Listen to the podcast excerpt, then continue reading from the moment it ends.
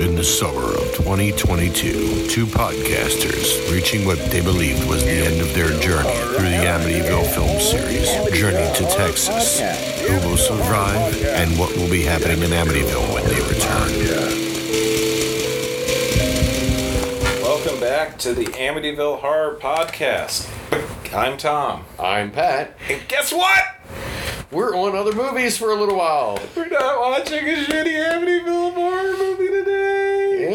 We didn't want to just have arbitrary gaps and like just an Amityville movie pop up in your feed every however often they make them. We ain't gonna leave you hanging. Yeah, so we're gonna go ahead and uh, keep meeting up and watching movies and picking other franchises to dive into. Yes. And each season we're gonna yeah go through a whole franchise and take a look at something around that franchise as we rewatch these. That's the dif- that's the huge difference.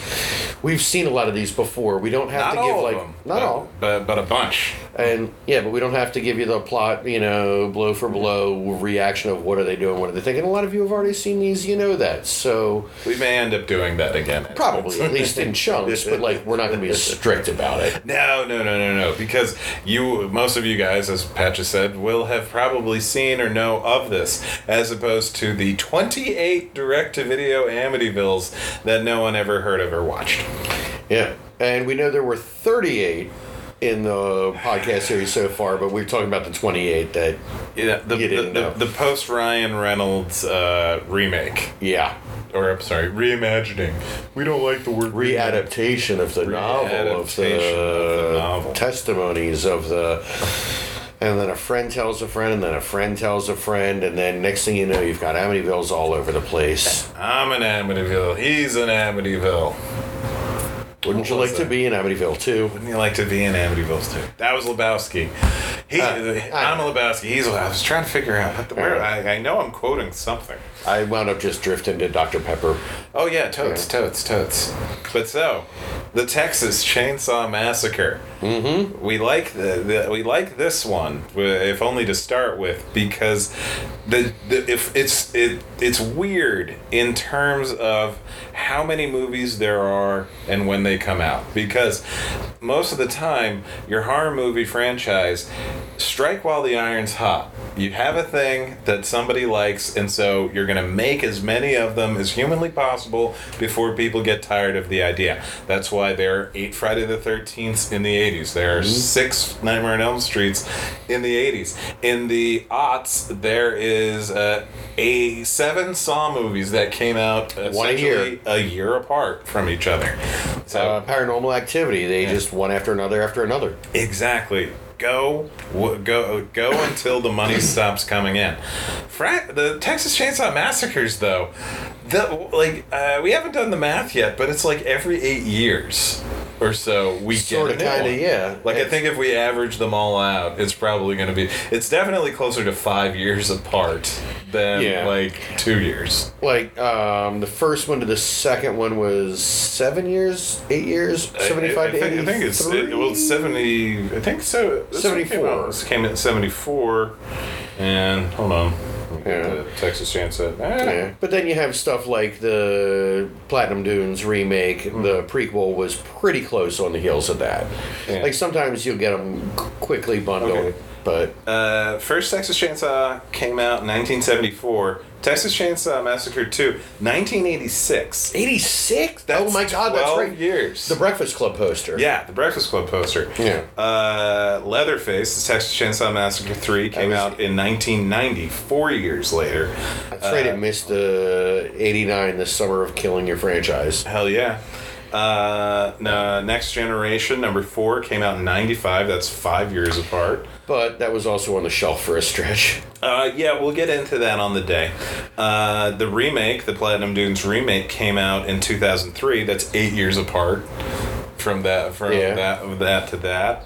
Uh, the prequel to that movie came out three years after that. Three years? I thought that was Three so much years. faster. Wow. I thought it was faster too, but it, apparently it was three whole years. All right. Uh, So it's kind of- Texas Chainsaw 3D came out seven years after that. Mm-hmm. Leatherface, that was the one we couldn't remember, uh, came out four years after that, and then five years after that is this Netflix one. So what I'm getting a feeling, even though the studios shift, the creative teams shift, the continuity shifts. Yeah.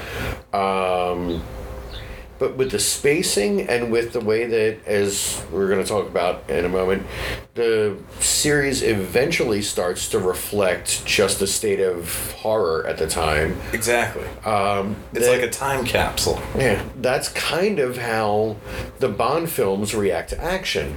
Like Texas Yep. Chainsaw is kind of the Bond franchise of horror. It could be, an, ar- yeah, an argument could be made.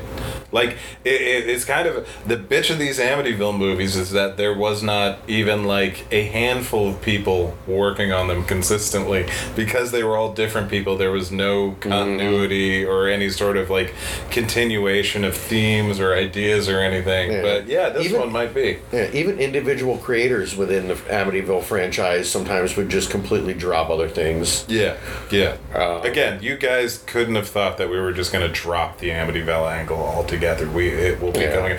It haunts our nightmares. It'll come up. We will definitely compare and contrast to it, and we're at the ready to watch additional Amityvilles. So, uh, for format purposes, um, we're breaking the show into season chunks. Yeah. Just so if somebody wants to dive into one franchise as we go through these over the years, in theory, Yeah. Um, you can listen to the Texas Chainsaw season. But new Amityville movies will go back into the first season and just add episodes to that as they come out. and plus, this way you can sound really cool. Like I was into that when it was just the Amityville, just before they like ran out of ideas and sold out and started looking at other movie franchises. Yeah. So you can be that guy for this podcast, which would uh, elevate you to a level of nerdy coolness that is so bright and shiny that people can't see it with the naked eye.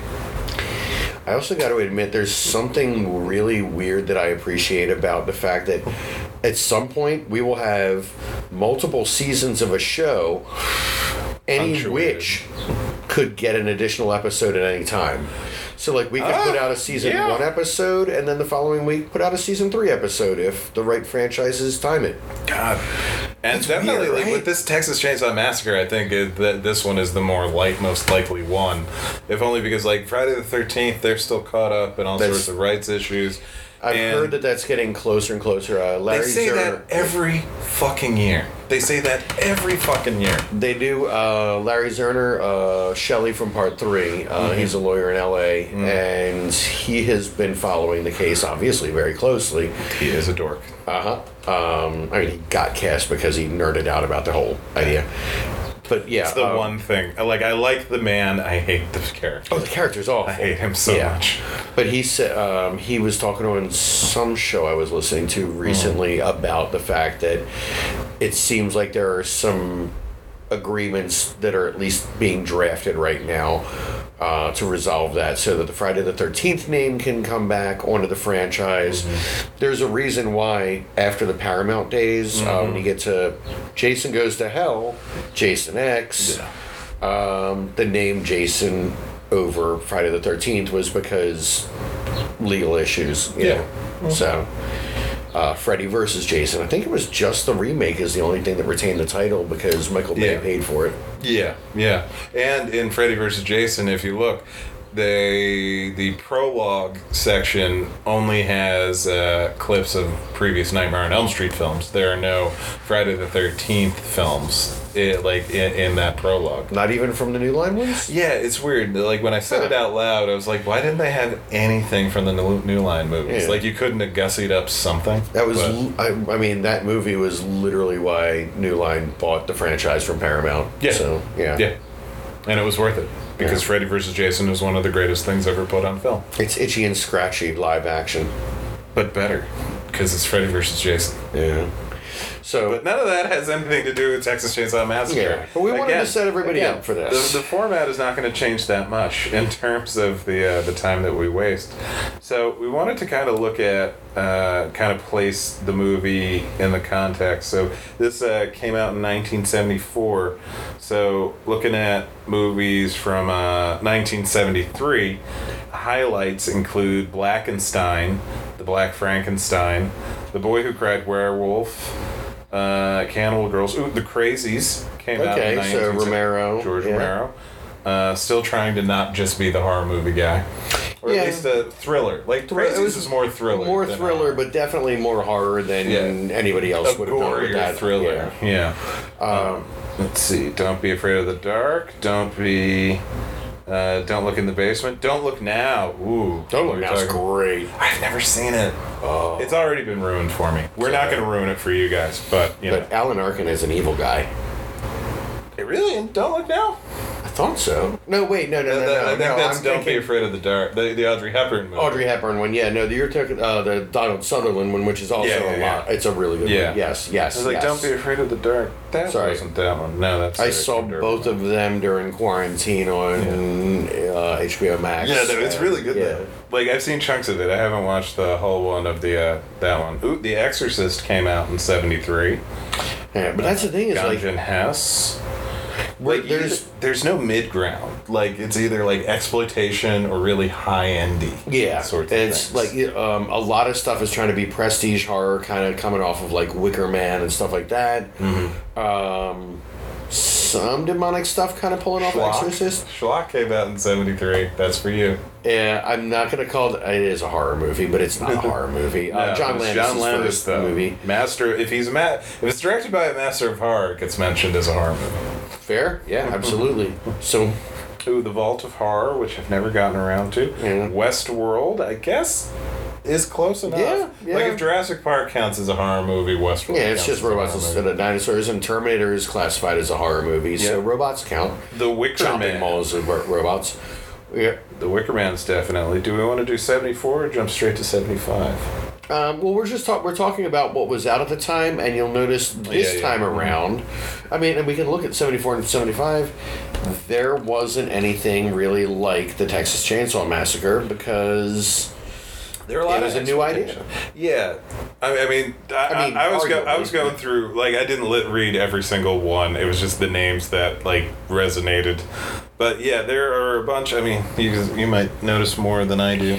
Gotcha. There's ca- like movies like Cannibal Girls. There are like there's definitely Oh, Ivan Reitman, drive-in yeah, yeah. And Eugene things. Levy, by the way, Eugene Levy and Andrea Martin. It's yeah, it's it is definitely comedy horror. Yeah. Um, but yeah, they're like horror at the time was. I mean, with a lot of the you know exploitation stuff, it wasn't. It was at it, one of its lowest points of respect. Definitely. Yeah. Um, We're, it's just a thing to make a, a, enough money so that we can dump that into a better movie that we also want to make. Yeah, but it was like what Basically, what film- Disney looks at with the Marvel movies. It was like, what can we make as cheap as possible? Um, just kind of turn it out for like the quick buck. Nobody's trying to get any awards off it. Nobody expects any. If you're working in horror, you're pretty much giving up your other jobs. Um, it was just It was just a thing. it was the tail end of the classic era of horror had just already petered out. We are about to jump into essentially the modern era of horror. Yeah, because even The Exorcist is kind of a more of a blip than like a sign of like a renewed interest in it. Yeah, same And with like, especially with the original version of The Exorcist, that is markedly less gory than Yeah. uh, that uh, reissue was. Yeah. Oh, uh, Scream Blackula Screams. Scream Black. Ah, I skipped over that one. Yeah, Scream Black. Scream Blackula Scream is might be better than Blackula. If That's a only tough be- call. It's a tough call. Scream Blackula Scream does have Pam Grier though. Yeah. Uh, the Werewolf of Washington featuring Dean Stockwell. Terrible. Yeah. Oh, it's not good. It is it is so beyond boring. Um, but yeah, there's there's a lot of fun stuff that came out, but it's cult stuff. It's not, and they're like Hammer Nothing that Studios was still putting out like their last. Oh yeah, yeah, yeah, yeah. That's There's- the the last. Uh, I'm sorry. Go on. Yeah, there's a lot of Hammer stuff, but the Hammer heyday had already pretty much passed, and so now it was just we've got players under contract, the sets are built, we can knock these out as cheap as possible, and just you know, it, it was a quick flip. They didn't care. Yeah, I think it, uh, it's in the other. Li- I think in like '74, the last Hammer Frankenstein movie came out. Yeah. like with Peter Cushing and everything. Yeah, and it was only a few years left on the Dracula series. I think Christopher Lee had already bailed by 74. Yeah, yeah, yeah, he's not in this one. Yeah, um, I think after Dracula 72, he was just Oh, I like, think- this is just. I think it's David Prowse actually. Oh, wow. All right. Uh, is it? I, I thought he might have been Van Helsing. No, Cushing's No? Van Helsing. and- Oh, or that's Cushing was still well, this is yeah. Frankenstein. So Cushing is uh, Doctor Oh, right, Frankenstein. yeah. yeah. David Prowse is the creature. Nice. Oh, that's worth checking. Yeah. I knew that. Yeah, the um, the Hammer Studios definitely swapped a lot of players back and forth all the Oh, yeah, time. yeah, yeah. Um, but that said, like, yeah, even like one of the best names in horror, one of the only two horror studios I can think of, them and Blumhouse, where they're just dedicated to it. Yeah, and you can argue that New Line for the first bunch of years were much more devoted to horror, but they Devoted to, but not out- exclusively. No, they branched out as quickly as possible. Yeah. and, you know. Yeah, and eventually good- gave us the stuff. Lord of the Rings trilogy. So you come a long yeah. way. The Lord of the Rings trilogy coming to screen. Because of Freddy Krueger. No, because of Texas Chainsaw Massacre, first and foremost. Really? was distributed by New Line. Was now, New Line is known as the house Freddy built Yeah. because they had been mostly distribution up Mm-hmm. through into Elm Street, but New Line picked up. New Line produced Elm Street, whereas they picked up Texas Chainsaw to, for distribution. Gotcha. But that got them on the map, and that got them, you know, able to get to theaters and that. Hmm. So, yeah, Lord of the Rings fans, thank Leatherface. Well, I mean, just thank all horror because I mean Peter Jackson. Peter Jackson, 100%. And again, I mean, there's Saruman, Christopher Lee. Yeah, yeah, Um, Uh, so good. Yeah. So, what was the first time you saw the original Texas Chainsaw Massacre? it was late. Um, it like was. in the eve, like in the day. Well, that too. But uh, I had heard about it for years. I remember like seeing gags about it in like Mad Magazine where people are watching it and throwing up. I remember the joke about it being shown in summer school and everybody freaking out at how graphically violent it was.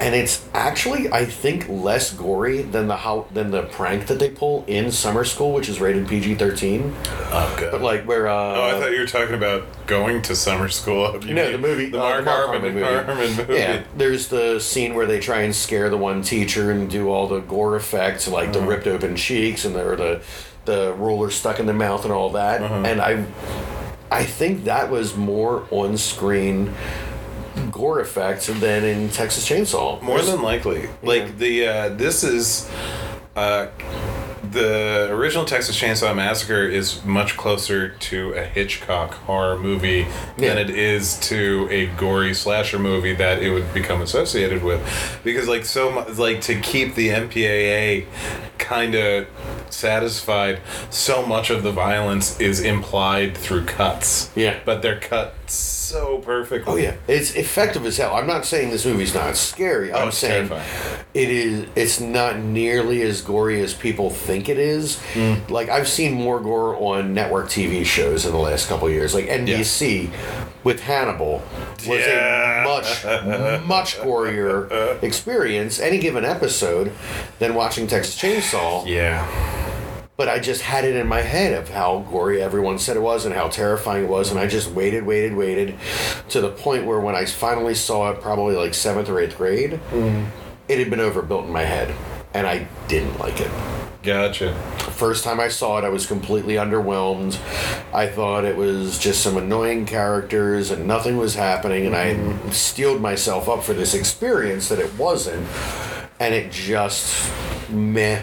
It's only been, you know, over the years talking with friends about it and understanding this, that, and the other, and then going back with fresh eyes that weren't just the wrong way to see it Yeah. um, I've come around to appreciate and really enjoy it. It just uh, way on the wrong foot initially. Yeah. Uh, I had a similar experience. I think I saw it for the first time in college and uh, was it was just built up so much. And so uh, the first time i watched it just like this is it? Okay. It's like 40 minutes of nothing and then this guy in a chainsaw chasing people around and not for nothing he only kills one person with the chainsaw. Yeah. uh, and um, I ended up seeing the second one kind of quickly after that and preferring that one, but we'll get more into that when we get to the second one. Mm-hmm. But yeah, this one it, it was because like I I saw the first Nightmare on Elm Street when I was about five because it was the 80s and parents did not care what you were watching as long as you were quiet. Mm-hmm. And a as a, movie about parents finally taking a stand on something. Maybe they should have watched it. I mean, actually, my mom did watch it before she let me watch it, and she thought, Alright. "Hey, it's fine." Had nightmares for three months and did not watch another horror movie until I was about twelve, and those were, of course, Nightmare on Elm Streets because I got right back on that horse. Oh yeah, But as a result, you had to prove yourself. Exactly. As a result, I really had more of a taste for the kind of more intelligent monster, mm-hmm. and so I did not seek out Leatherface because it kind. I kind of looked at it and thought it was like the Punisher, like the comic book Punisher of horror movies. Is like he's just this guy with a chainsaw running around. This is every cliche, stupid thing we try to pretend horror movies aren't. Mm-hmm. Why would I want to watch this? And so the first time I watched it, I just thought it was kind of boring. And then it was honestly, I, I'm, and I, I pulled it out for this. I it said Joe Bob Briggs, profoundly disturbing, shocking movies that change history. That uh, gave me the idea to look at it again from, from uh, you know with fresh eyes, much like you. Yeah. And yeah, this movie is fascinating. Uh, if only in terms of the way Tobe Hooper crafts a story. I think this one is very similar to uh, Fun his movies Funhouse and uh, Eaten Alive, where it's he lulls you into this false sense of security. Like, yeah, the movie's called Eaten Alive. Funhouse, you see horror Funhouse at the front. This movie's called The Texas Chainsaw Massacre. And then nothing happens for almost half of the movie. Mm-hmm. We are only getting Texas for a long stretch. Yeah, exactly. And then by the time you've forgotten what you were what the movie's even supposed to be about, well bam. Yeah. It happens and you you've completely forgotten that it was going to happen and so Yeah. now you're terrified about what's happening. Because you get blindsided just like the characters. Exactly. Yeah. It's like because this one and the other two have a very a borderline document documentarian fly on the wall vibe. You are there in the van with these people and just doing things. Yeah. Nothing that uh, nothing that exciting, and that that was also part of like uh, one of the big changes because um, in, in terms of. Uh, presenting a horror movie story. This movie came out the same year as Black Christmas, which is why we have the perennial fight as to what is the first slasher movie. Mm-hmm. This is like, Psycho is kind of like the grandfather of all of them. It's not really the first one the way we understand them, but this Texas Chainsaw Massacre and Black Christmas both have a pile of disposable young people that are there just to be murdered. Yeah. You're it's mostly about the villain. It's about the survival. Um it's yeah, it's the modern take on you're here for a thrill ride. You're not necessarily here for Psycho being a complete story, and exploration of So good. ideas. Um and I want to actually roll back a little. Psycho is the second major horror movie I saw in my life as a reaction to having watched The Thing when I was six. Oof. Yeah. Um, there's a whole long story on that that we I may have told before, but I can also tell another time. But my mom saw how much I was into that idea, and so she kind of I think she wanted to do the. You like cigarettes? Well, here, smoke a whole carton in one day. Here's the movie that scared me away from horror forever. I didn't take a shower for months and all that. And so she sits me down and I watched Psycho again at about six years old. I mm. might have been seven, but it was like very soon after seeing the thing. And it got to the end of the movie, and I was just locked in the entire time. Yeah. And it gets to the end, and Norman runs out with the dress and the wig on. Spoilers for Psycho. Mm-hmm. It's only 60 plus years old. And that's the crazy thing. I feel like everyone listening to this is aware, Yeah. but I, at six years old, was Well, yeah, not. yeah, yeah. I got to see Psycho not knowing the twist ending. Nice. So he runs out with the dress, and I, the whole time, was worried for Norman. I was sympathetic to Norman. Yeah. I was afraid of what his mother was going to do to him. So when he runs out and he's mother, my mom has backed me up on this. My reaction was I turned around, looked at my mom, and said, What the fuck? and she's like, What? Or she basically was like, I yeah, um, oh shit. Well, I guess he's into horror then. Like Yeah. at six, you were fine with Psycho. You wanted to know if there was more. Like so, but yeah. Um, we should but, do that series too. Oh, I'm totally down for that. Yeah. Um, but yeah, so I got to see without the spoiler. If there's a way that you can uh, let your kids avoid spoilers and show them Psycho at a young age, I, I endorse it. Highly recommend.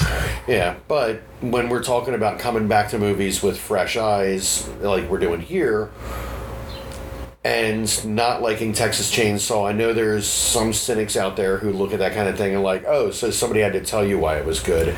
I mean, And- sometimes yes. In, in some cases, yeah. I just took something as, oh, everyone likes it because it was, you know, gory schlock, and it wasn't even that. Not understanding how what it was when it came out, people will see Psycho and not know the experience that the audience has had of that surprise. So the movie plays different. Yeah. The movie plays different when there's nothing else on the market like it, and I had seen things that were plenty derivative of Texas Chainsaw when I saw it. Mm-hmm. So yeah, going back and seeing where these things come from is something I think we plan to do with this franchise and with the other ones Yeah. we're going to approach. Is like really kind of look at their place in not just history but in the time they came out. Exactly. Yeah. Yeah. Also, there's no shame about changing your mind about movies. Yeah, movies I used to love, I hate now, and vice versa. I think, yeah, I'm trying to think of like a couple where I did not like it at first, but it grew on me. Like, oh, well, this one for one, Halloween actually for another. Oh, all right, Well, yeah. that that was much more of the. Uh, I mean, by the time I saw the first Halloween, I'd seen every Friday the Thirteenth movie. I'd seen every Nightmare on Elm Street movie, Yeah. and I will still argue that the majority of the Halloween movies are not worthwhile at all. Um, The ones made in the '80s, at least. Uh, Oh no, uh, I'm gonna say right now that Halloween 8 is one of the worst things I've ever seen. If we do the Halloween franchise, you will hear me very drunk for that episode. Oh, I'm- That's the I'm only way I can try and get through it. I'm talking Halloween four and five suck.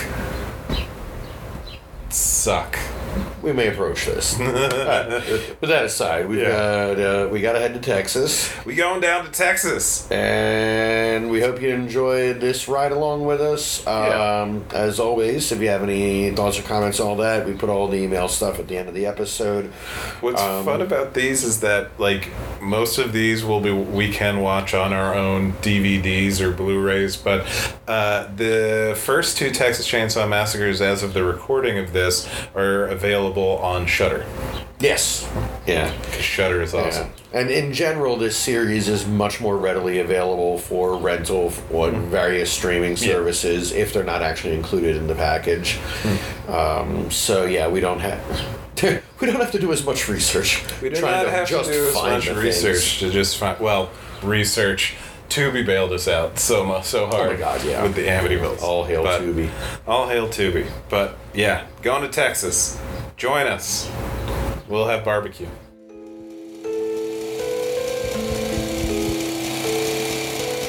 All right, we are back. This is Texas Chainsaw Massacre. The first is great in terms of plot synopses because literally three things happen in the entire movie. One, five young people drive to a house. Two, they are all slaughtered. Three, one of them runs away. Yeah. So And that's it. That is the that those are the key events of the film. yeah, personal relationships are inconsequential. Yep. Doesn't matter. Um, the origin story. Nope. Nope. Doesn't Um, matter.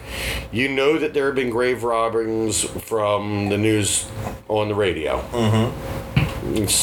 yeah, there are hints. There are little like touches. There are uh, nods One of the things we were talking about while we were watching it was whether they were marked or not by the hitchhiker. Yeah, it's iffy. So um, on the drive there, the uh, the five youths pick up a really weird hitchhiker hiker, not because he has an elaborate birthmark on his face.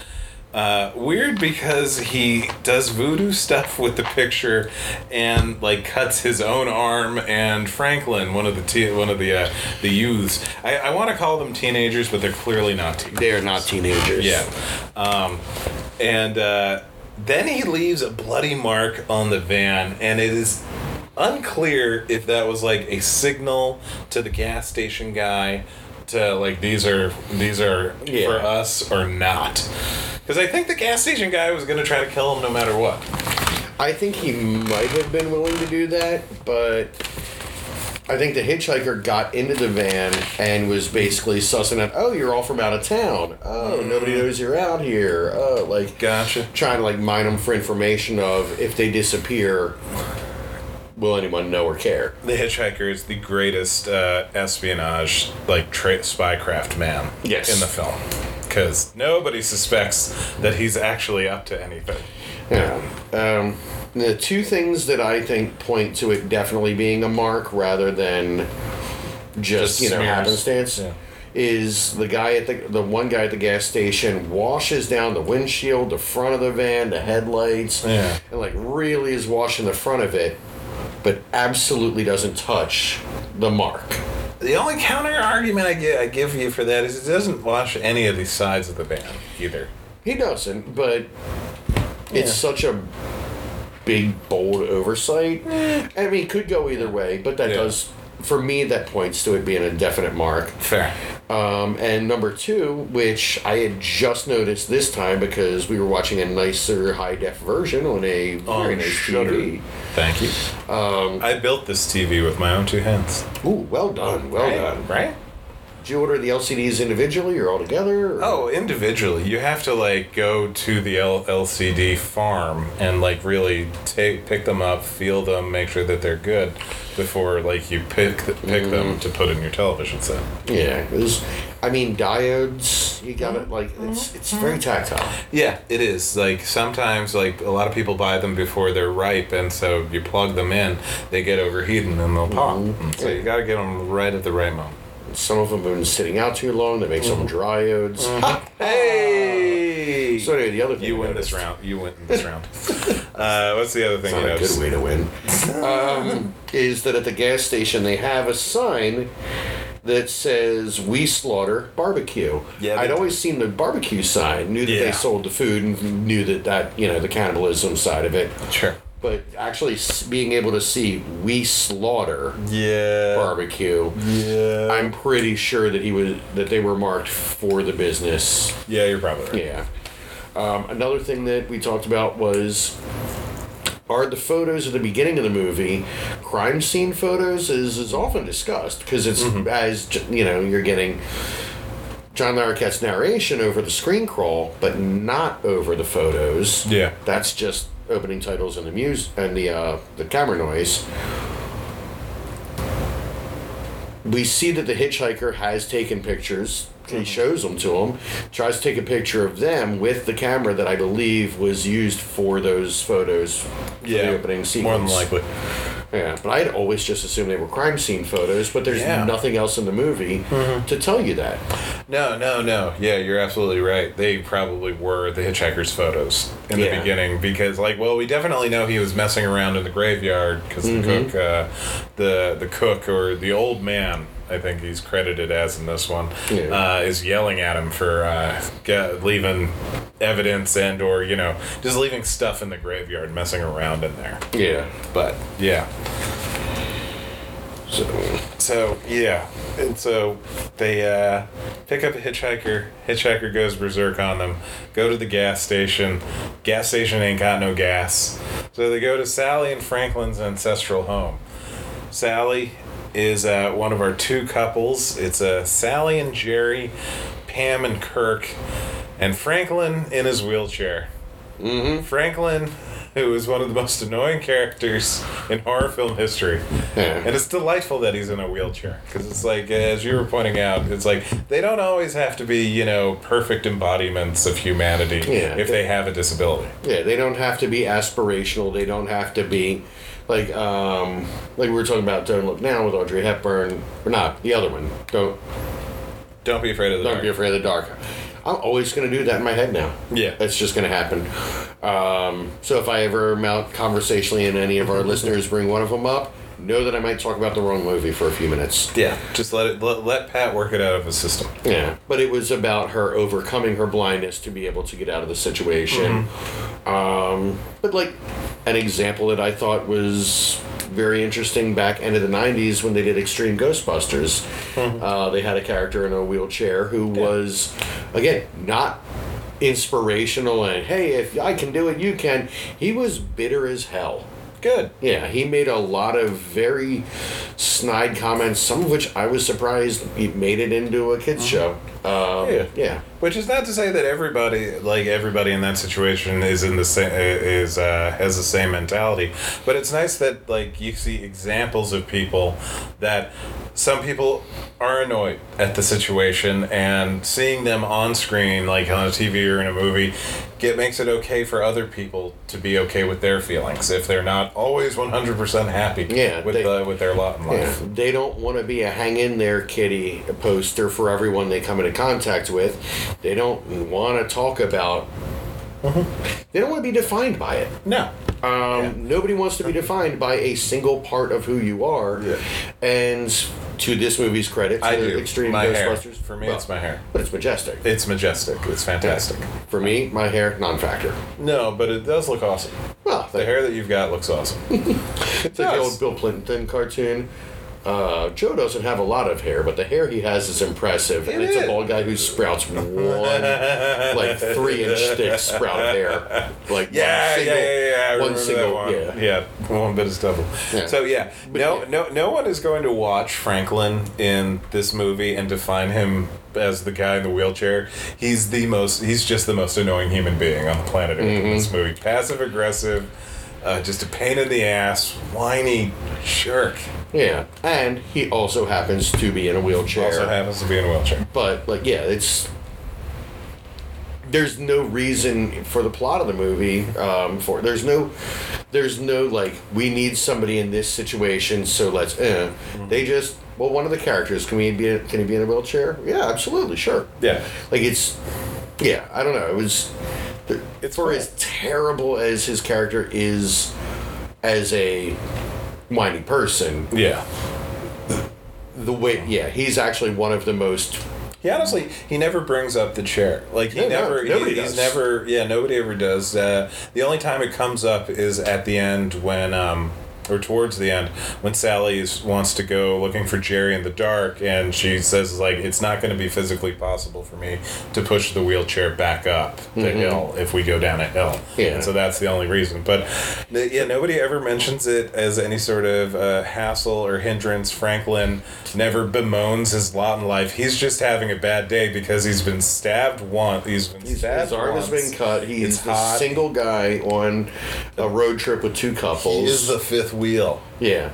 No pun intended. Yeah. Oh boy. Oh. But yeah, I, I he's one of the best developed characters in the movie. He's just Hmm. an asshole. Yeah, he's just an asshole. Yeah. Because like uh, Kirk and Pam don't they they seem to have a nice dynamic, but that's the only thing we know about them before they are unceremoniously slaughtered. Yeah, so, they are complete. Yeah, just like throwaway characters. They are, but they're half of our our, our teenage our, our youth cast. So the movie goes on for like thirty six minutes, where it's just we're watching these people bum around. They're going somewhere. They never really say where they're going. Like this is a pit stop. They wanted to check out the graveyard because they heard about the grave robbing. Right. On the way to someplace else. Yeah, and they claim that it was that one that their parent, one their father was buried in the graveyard, Their grandfather. grandfather, Yeah. but being that that's a lie. Yeah, probably. Yeah, uh, like it doesn't seem Wait, like no, the actual seem- reason. Does it? No, that's not the reason. No, they're, they're making like a pit stop on the way to someplace at the graveyard because their grandfather is buried Oh, there. okay, he was like, buried- okay. Like, like uh, Sally says, she saw the grave. That she saw the two. Right, the right, right. It's fine. Yeah, for some reason it was stuck in my head that they had just made that up. Never mind. Never No, mind. no, no, no, Yeah. Um, and so because the gas station is out of gas, they don't have enough gas to get where they want to go. So they take another pit stop to uh, Franklin and Sally's house. Uh, Pam and Kirk break off because uh, Franklin tells them that there might be a pond or a creek nearby, and it's hot as balls in Texas. Like watching them made me sweat. Yeah. Like it was just bad. yeah. Every so often you get the news reports and they always mention the weather. And right now we're recording this as a heat wave is hitting Baltimore. Yeah. and been it's raining and it's not nearly as miserable as it looks on screen for them and we're at like 95 degrees Yeah. And we've yeah. turned the air conditioner off to record this so that you can hear our dulcet tones Mm. in crisp, clear Dolby surround sound. Um, but so Kirk and Pam break off, and they, they, they don't they, they find the creek is dried up, but there's a, a, a neighboring house that has a gas powered generator.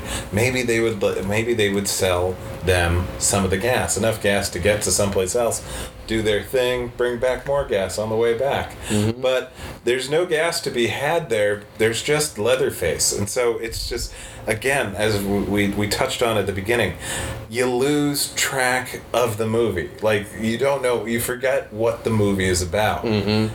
And then Kirk walks into this house, and Leatherface steps out from a doorway and thumps him on the head with a sledgehammer.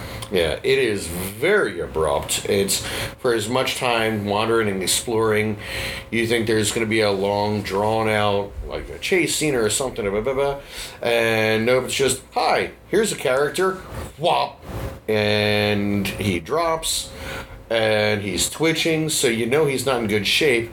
Second hit, he's done twitching. That character is dead. Yeah, that's 20% of our main characters gone. Gone in a matter of about five seconds. Yeah. And then Leatherface shuts a steel door, and you're left for about like a good 40 sec 30 45 seconds just wondering what in the hell just happened mm-hmm. meanwhile pam is still outside does not know She's not wondering what happened. she doesn't just- know that her boyfriend yeah She doesn't know he's dead. She just is like, Where are you? Hey, come on outside. And she goes up looking for him.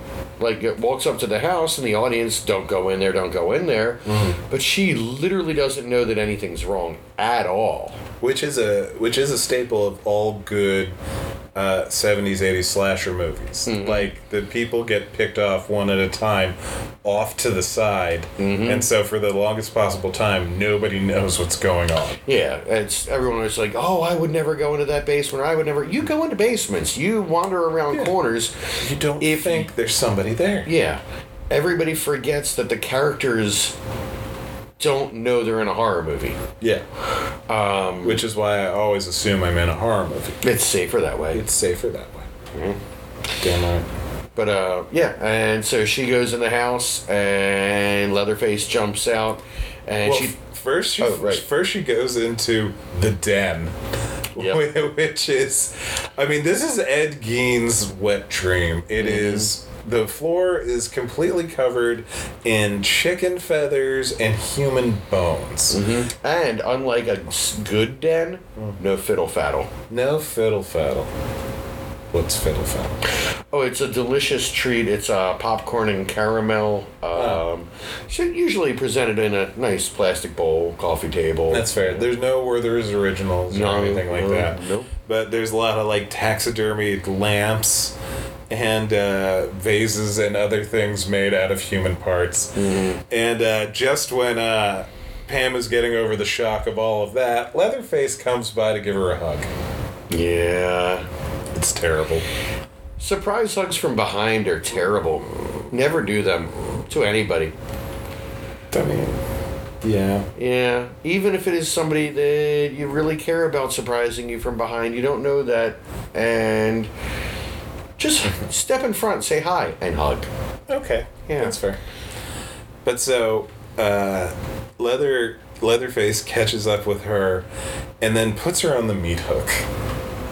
And man, like if, like Kirk getting the thump is bad enough, but this meat hook scene, you f- like. I don't even think they do much with the sound effects. No. It's just No. you know you see the hook, you see him lift her up, and then it's cut in such a way like this is the psycho shower scene in terms of it's your mind that is filling in the blanks of what is Uh-huh. actually happening, and she just gets hung on a meat hook in her shoulders. Yeah. You see nothing. You see she is dangling from the hook and she's trying to grasp the metal, but it's mm-hmm. cold and slick and she can't lift herself up off of it. But you never see it actually in her back. You never mm-hmm. see her. You never see it push through. You see no blood to it. Again, this is a very non bloody movie, Yeah. but it's disturbing as hell.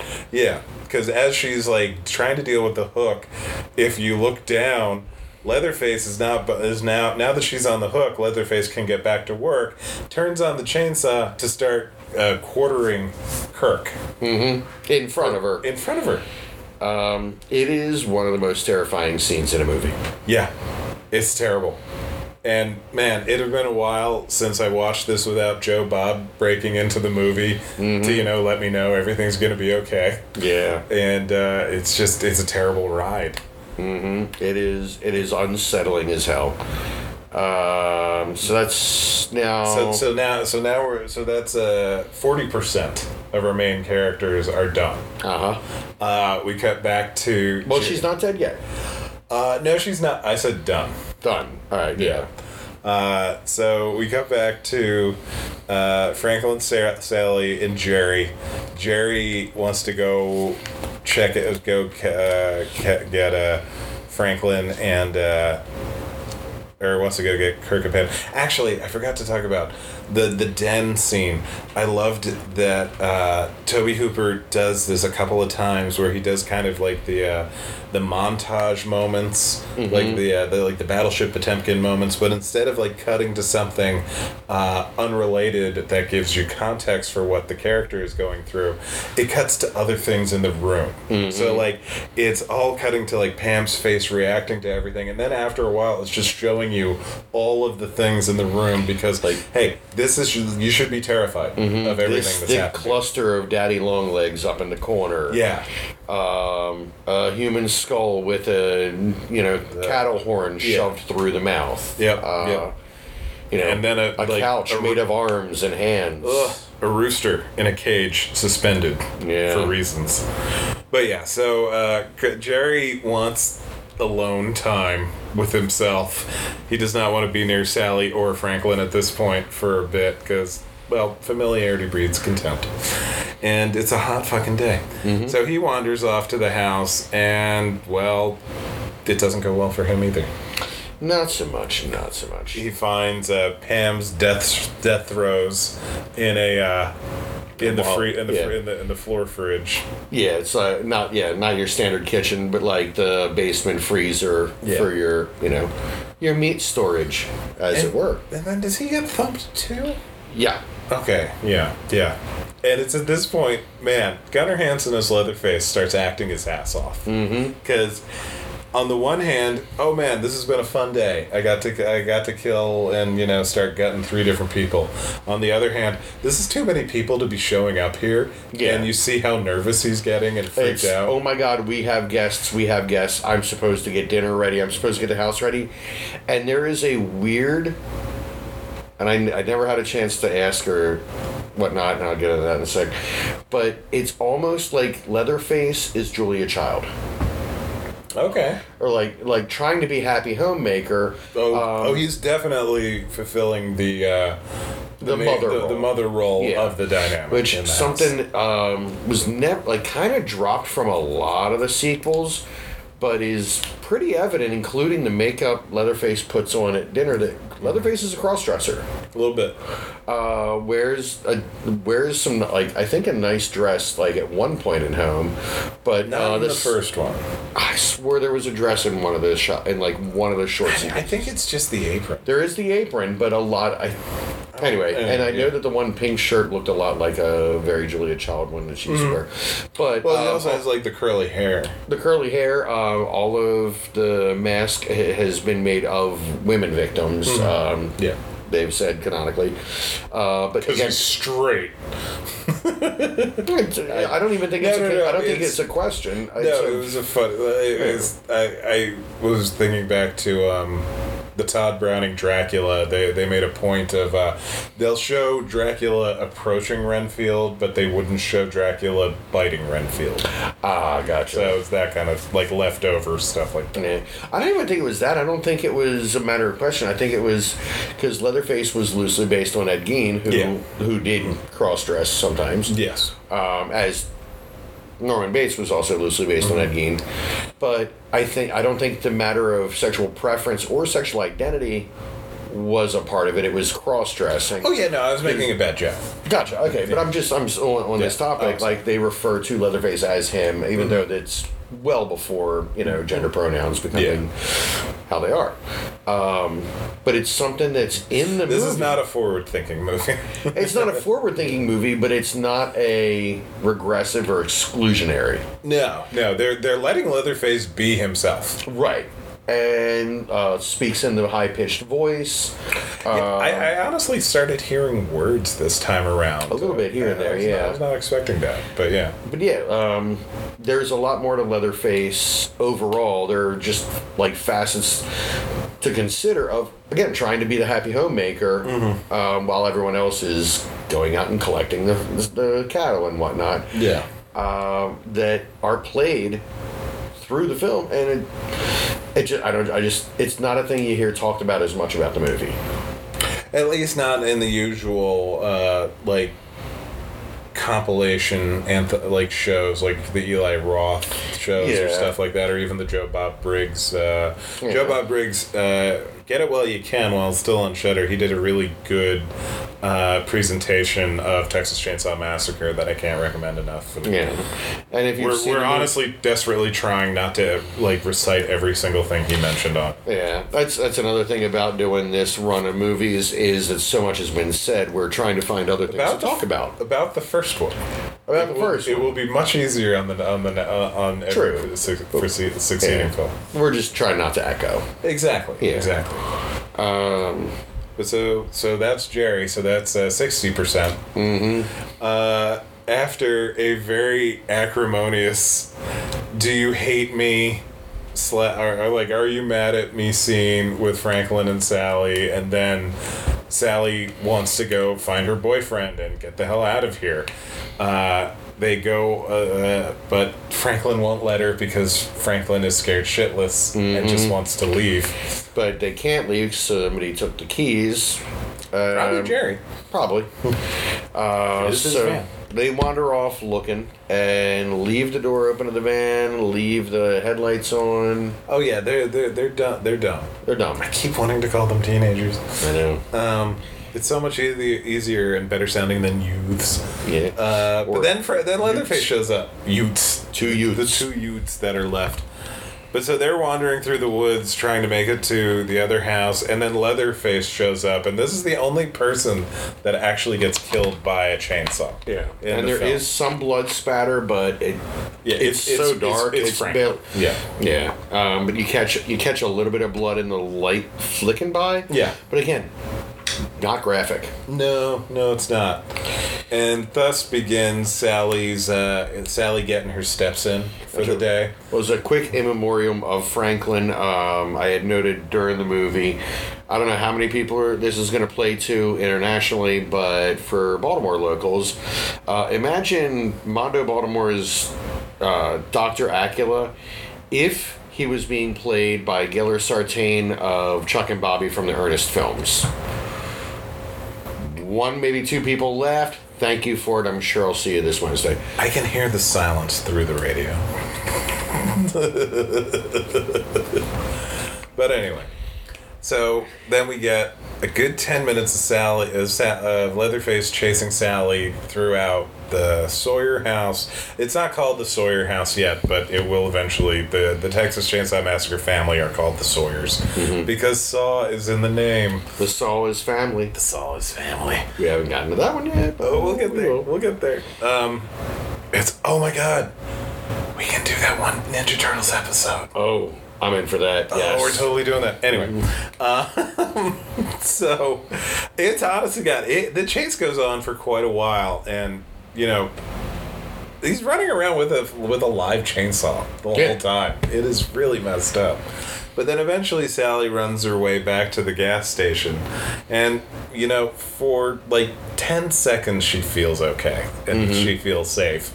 And the uh, the proprietor of the gas station says, "Hold on, let me go get the car, and we'll drive to the the sheriff's station."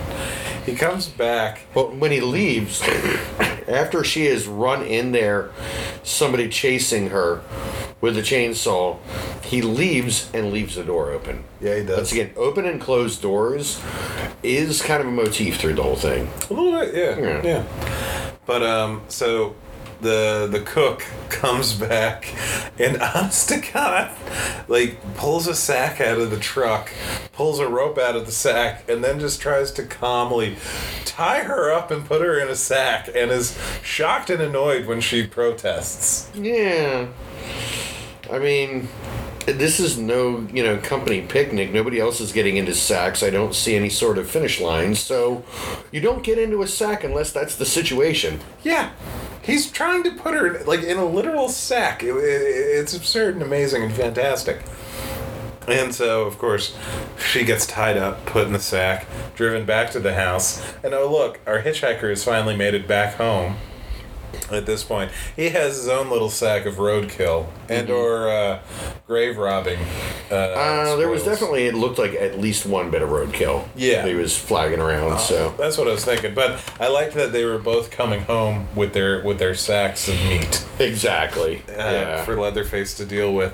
And then, honest to God, it's just 20 minutes of screaming and freaking out until Sally throws herself out of a window to get out of there. Yeah, two solid defenestrations in this movie. Uh, What both was the are first one? Uh, Sally jumping at, or no, um,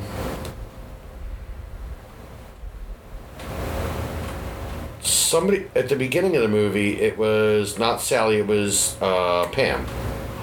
Pam is trying to escape Leatherface. Uh, before she gets put on the hook, she jumps out of a second story window, lands, but still gets caught. No, I think there were two different. There were two different defenestrations. I think there's only the one. Or maybe Sally when she's being chased around, also like the first time. I think maybe it was the first time, and then she does it again the second time. Yeah. But I do know that I mentioned it the second time because I was surprised there were two in one. Yeah, yeah. But we, we, we see a very disturbing dinner scene with uh, the cook, the hitchhiker, uh, Leatherface, and Grandpa. Grandpa is just this skinny, wizened old guy who honestly doesn't look alive until he starts moving every so often. And it's horrifying. Uh, he looks like a first draft of the Six Flags Dancing Old Man, But cannibals. But yeah,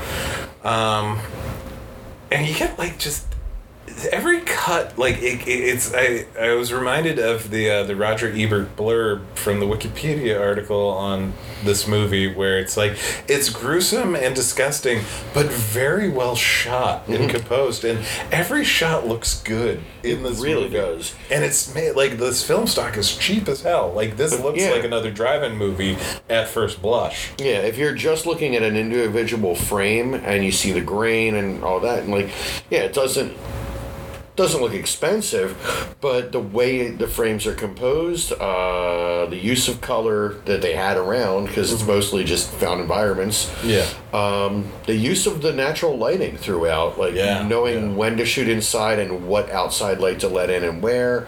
Um, yeah, it, it is an absolutely gorgeous movie. A lot of really good um, zoom in, zoom outs. Um, the uh, extreme Pans, close-ups on and whatnot, Sally's eyes throughout uh, the whole dinner sequence just Yeah. add to the terror. occasional, like just drifty handheld uh, pans that. It's just enough movement so you don't feel on steady ground, but it doesn't look like you're looking at a moving shot. Yeah. Yeah. No, it, it's just so good looking. And then Sally gets away. Mm-hmm. And we have our last chase, which. It, there's so much character moments happening. Like Sally is injured and desperately trying to get away. The hitchhiker is easily catching up with her, but playing with his food the Yeah. entire time. He's like slashing at her back with his straight razor, but not finishing the job because mm-hmm. he's so overly confident. And then one of the greatest moments in film history happens when he gets run over by a semi tractor trailer because fuck that guy. Yeah, he's basically got her by what's left of the back of her shirt. She sees the truck, screams. He turns around, screams, and lets go in just enough time to go right under them. Uh, you see, like, I guess nine wheels because it's just the one side of the truck. just that the one him. side of the but truck all nine wheels Oh, get it. God, it goes like right up his torso, and that's him. Uh, the truck driver tries to get like starts to get out to see what uh, to see what happened. Sally is trying to get him back in, and then all of a sudden Leatherface catches up and is like, "Yep, let's get back in the truck." But then they get out of the truck. They get out of the other side, so I don't know if the truck's stalled or what. There's, Uh, there's maybe it's solved. But they don't tell us. They just show Leatherface attacking the one side. They climb out the other side, run up the truck. Leatherface chases after them, and then another pickup truck pulls up, skids out off the side of the road, turns around. Sally climbs in the back. The truck driver is still hightailing it up the road on foot. Yeah, the semi the, the semi driver never stops, never looks back, which that is correct. Yeah, but like he's gonna hit like North Carolina in five days. Yeah. I don't know how fast he I, runs or how long I, that I, would take. keep, I'd keep running. I'd still keep Yeah, he's running. gonna pull a Forrest Gump. Yeah, this was after uh, at the beginning of uh, the mini chase scene here. The truck driver was smart enough to grab a lug wrench and uh, throws it right at Leatherface's head, and then causing Leatherface to fall down. And for the chain, the still live chainsaw to fall right on the le- the thigh meat. Yeah, which is the only time you actually see the t- the chainsaw go into a person in the entire movie is Leatherface getting it in his own leg. Yeah, and that was a real stunt. Like uh, it, it was like uh they put they strapped a metal plate to Gunnar's uh, Gunnar Hansen, the actor that played Leatherface. They, they strapped a, a metal plate onto Gunnar's leg and then put some meat on top of it. And he it's like in interviews he's like I could feel it burning, like Yeah. like as it was getting as it was kept going through. Yeah. Like, but he wasn't injured. No, no, no, yeah. I think he almost hurt himself when he does like the death dance Yeah. thing at yeah. the end. Yeah. Uh, but yeah, so truck the semi semi driver is still running. Sally is covered head to toe in blood in the back of the pickup truck and is laughing hysterically. The truck dri- the semi the, the pickup truck driver occasionally kind of looks behind, but is still just motoring like hell. And Leatherface is uh, whirling is doing a whirling dervish with a live chainsaw, swinging it around over his head, just swinging his arms around, and then black. Yeah. and then it just cuts. Well, he's doing the spin, then it cuts back to the two of them in the like Sally watching in horror from the back of the truck, black, right? No, no, it's on Leatherface and then black. We just watched it. My Yeah. brain still always was Uh, going to put that Sally shot last. Well, Eh, either I way. mean, we we like our final girl even before like there was uh, the term. Yeah, ba- I mean, back when more than one person might survive a movie, Yeah. or usually survive a movie. But let's go, let's go back and see. Like, it's only 83 minutes to fast forward through. This movie is only 83 minutes. It is shorter than at least half, if not more, of the Amityville movies, and is still one of the best things ever. It kind of it reminds me that like the Gettysburg Address ta- it, like can be recited in two minutes or Yeah. something like that, and it's just it's not about length. It's about quality. Well, also, this movie ends with that shot, and then it's just some very quick credits. We're not getting eight minutes of credits to pad yeah. out runtime. See, it's just it's just wow, him it spinning. is. Yeah, and then ends on the black. spin. We never know. Like, if there were no sequels, we would never know what happened to anybody. Other like, we know who's dead, but uh, the cook, Leatherface, and Sally, and the the, the semi driver. Which sounds like a great sitcom Yeah, the, the the cook, Leatherface, and Sally, and a pizza place. and a pizza in a in a pizza place. Um, we would never like no, the, there's no catharsis to this movie like even sally getting away she's got, she's got that love end of a lovecraft story look on her face. Like she's never going to be right ever in a head ever again because how could you? But uh leatherface is not defeated. Like the cook is still there. There's the, like there's the sawyers are still that still exist in some form. And I wonder if we'll see more of them in a sequel per se. Well, I know we have a few sequels to look forward to. Yeah. And a few not to look forward to, Well, you know, yeah. it's all part of the experience. But man, this is like it really does hold up well. Oh yeah, yeah. Like it honestly. Yeah, no, I'm not gonna say that it looks like it could have been made yesterday because the fashion and the look of the movie is very much tied to the '70s. But Yeah.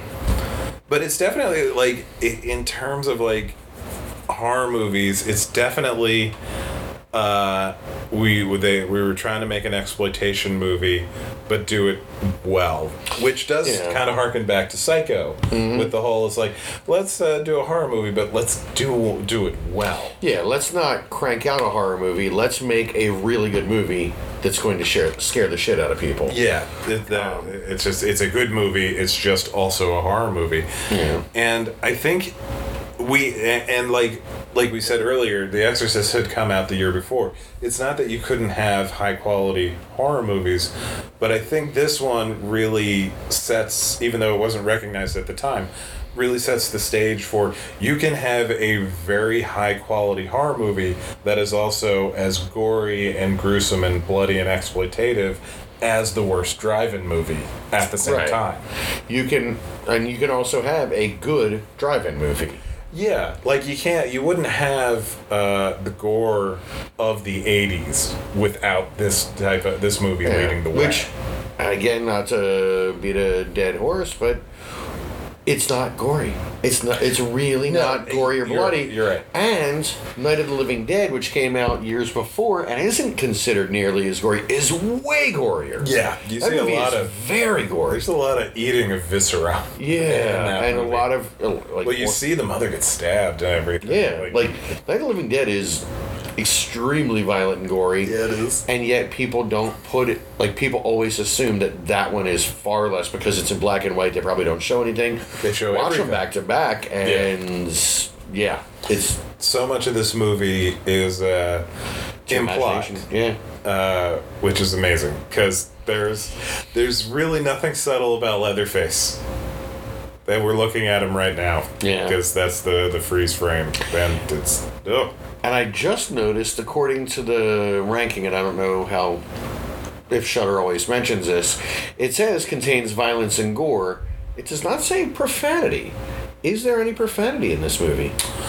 Uh not really like the like uh the cook calls the hitchhiker a bitch hog, but I don't remember any f bombs or any bad shits. or- yeah. yeah Interesting. All right. yeah. So outside of I bet being I- scary as fuck, it's kind of just a PG movie. Well, considering how much like, uh, and this this is a thing that like Joe Bob got into in a lot more detail. The uh, not fights with uh, the MPAA, but Hooper was checking with them regularly in the editing process. So ma- they maybe there were more swear words, but he was like, "This is like an easy thing to lower the temperature of the MPAA, Yeah. not have any swears." But And there's also no nudity. there's also no nudity, um, which on those three levels, uh, the following year, from a major studio, uh, the first blockbuster film, Jaws. Jaws, contains much more blood Yep. and gore, Yep. on screen violence, A little bit of nudity. a little bit of nudity, definitely profanity, Yep. and that was rated PG. Yeah. So, uh, if you've ever heard any complaints about how the MPAA treats indie film versus studio films, there's a huge example, There's a huge. or at least contrast. also, man, PG was still kind of in the formative stages. Like I, I think the uh, that the Village People movie, the uh, It Takes a Village or whatever, you know, the movie about like the or the purported origins of the Village People. Like, doesn't that movie like it's not rated R, but has like full frontal male nudity? I never saw it. I, that was from other podcasts I heard about it. Gotcha. I honestly, I knew there had been a Village People movie, just like I knew there was a Menudo movie, but I've never There's seen that. There's a. Menudo movie? Yeah, and apparently did incredibly well, but just um, in Latino communities around the country because it, it, it's Yeah. in Spanish. So yeah, it was never like at your at a lot of your normal multiplexes around town, or Mm-hmm. even I guess single screens at the time. But yeah, it like oh, in the neighborhoods where it played, it just kept playing, kept playing, kept playing for months on end. Um, when I was living in New York, I had a couple friends who were like, "Oh yeah, we'd go to see it at least like every other week." It's like, all right, Okay. yeah, Well, this has been your Menudo minute in the in the middle of our uh, Amityville horror podcast about the uh, Texas Chainsaw Massacre. about the Texas Chainsaw Massacre. But um, I don't know who I am anymore. no, but I mean, you you've been, you've been doing a lot of exercise lately. This is true. So This is true. you know, and it's it's, it's later in the evening. Is it bad that as soon as we finished doing the existing Amityville horror movies, I moved into a new house? Yes. Fair. no, no hesitation. Yes. Yeah. Yeah. you, yeah. you are, you know, we, we you've seen enough. Well, well, at the very least, you know the warning signs. Uh, well, my cat has been seeing things, No. and I did accept some cursed furniture. No. They told me it was cursed on the get go. It was in the post, so I figured, it, you know, God damn it, dude! Like it was all for naught. It was all for naught that we watched all those movies because you learned nothing. After a certain point, I didn't want to learn. That's a good point. But yeah, uh, Texas Chainsaw Massacre the first, still great. Highly recommend on the Shudder, or you know, you should have the you should have it on DVD or something. Yeah, and next week we get to listen. We get you We get to listen to us. Jump ahead twelve years. 12 years into the future of this movie, mm-hmm. which is uh, what uh, tw- 36 years into the past. and I've gone cross-eyed. Dude, I I saw some post when uh, where somebody said, "I only like uh, old movies." Oh, so like Lilo and Stitch because that's 20 years old. Oh god. That's right, audience. Suffer with me. Suffer with that knowledge that Lilo and Stitch is 20 years old. I mean, it was already weird enough to realize that Josie and the Pussycats is 21. But Oof. Yeah. The the movie. The movie, yeah. The cartoon is much older. No, but I mean, the movie is Yeah. the jam. So. wow. Oh god. Oh god. Oh god. But yeah, so Texas Chainsaw Massacre. There will be uh, more Texas Chainsaw Massacre next week. Uh, what do you think? Uh, what, what, the, the, how tangy was the barbecue sauce this time around? It was delicious, and it was proper Texas barbecue, not that weird uh, mustard-based stuff they got some places. Just why, why even bother? Why do you even call it barbecue? Yeah. Yeah. Not into. I know there's going to be regional fights about it. Mm-hmm. Don't care. Don't like mustard. Yeah, that's fair. No, tangy and delicious for me as well. And uh, until next time, don't be a bitch hog. Yeah. also, I just had a scary thought. Huh? The baby Oscar from Ghostbusters 2 Oh god. is going to be old enough to run for president in a year. Wait, two years. Oh boy. All right. See you next week. Now is the season of evil. If you want to interact with us online, you can check us out on Instagram or Twitter at Amityville Show, or you can send us an email at podcastamityville at gmail.com.